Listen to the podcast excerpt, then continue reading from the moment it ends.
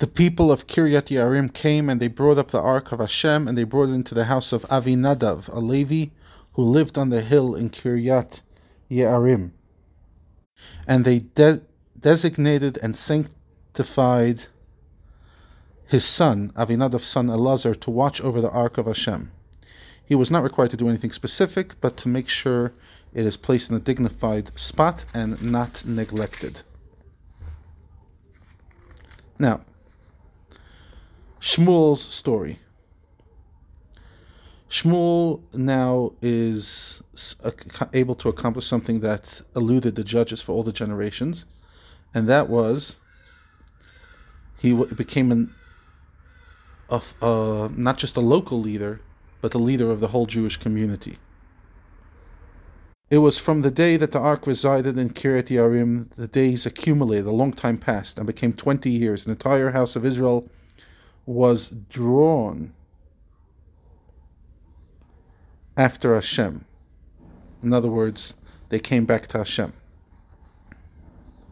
Shmuel said to the entire house of Israel, If with your whole heart you're returning to Hashem, Remove the foreign gods from your midst, and these include the Ashtaroth gods, and direct your heart to the Lord's and worship him alone, not any other gods, and he will deliver you from the hand of the Philistines. The children of Israel removed the Baalim and Ashtaroth and worshipped Hashem alone, which was quite a feat. Shmuel then said, Gather all of Israel to Mitzpah, and I will pray on your behalf to the Lord. They gathered together to the Mitzpah, drew water, and poured it before Hashem. Shivchi kamayim libech, like pouring one's heart, just like water. In other words, submission. And they fasted on that day, and they said there, We have sinned towards Hashem. We regret our former deeds. We will return. Shmuel took charge and led the people from that time in Mitzpah. The Philistines heard about this Mitzpah gathering, and although they assembled solely for religious purpose, the Philistine governors ascended against Israel, as they considered, considered a large gathering to be a military threat. The children of Israel heard, and they were afraid. They said to Shmuel, Do not be silent from calling on behalf to Hashem our God, and he will save us from the hands of the Philistines. In other words, don't just be a prophet and receive messages, talk back. In other words, beseech Hashem on our behalf. It was as so Shmuel took one suckling lamb and offered it up in its entirety as a burnt offering to Hashem, and Shmuel called out to Hashem on behalf of Israel, and Hashem accepted his prayer, Vayaneu Hashem. It was as Shmuel was presenting the burnt offering that the Philistines approached to the battle with Israel. The, the Hashem thundered with a great sound against the Philistines on that day and confounded them. The loud noises of the thunder frightened the Philistines, sowing confusion. And they were routed in the battle before Israel.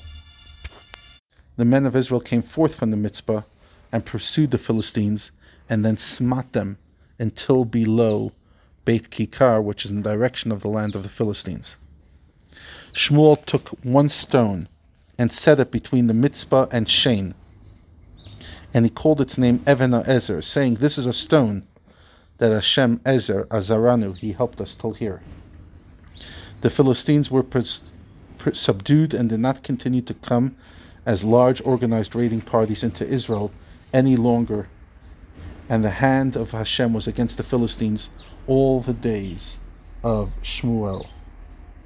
The cities that the Philistines had taken from Israel were restored to the sovereignty of Israel from Ekron to Gath, and Israel delivered their boundaries from the hand of the Philistines. Basically, they became Ekron and Gath became now the border between the two nations.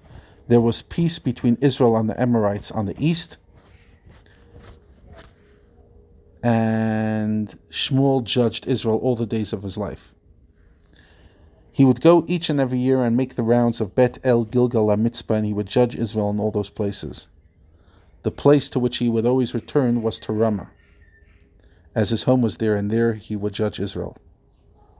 And he built an altar over there for Hashem. As there was no longer a tabernacle in Shiloh, it was permitted to worship Hashem on private altars throughout the land. And Shmuel established one in his hometown.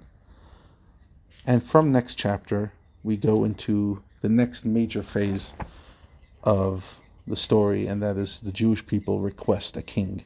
And that's when Shaul HaMelech, Saul, and then King David show up on our story.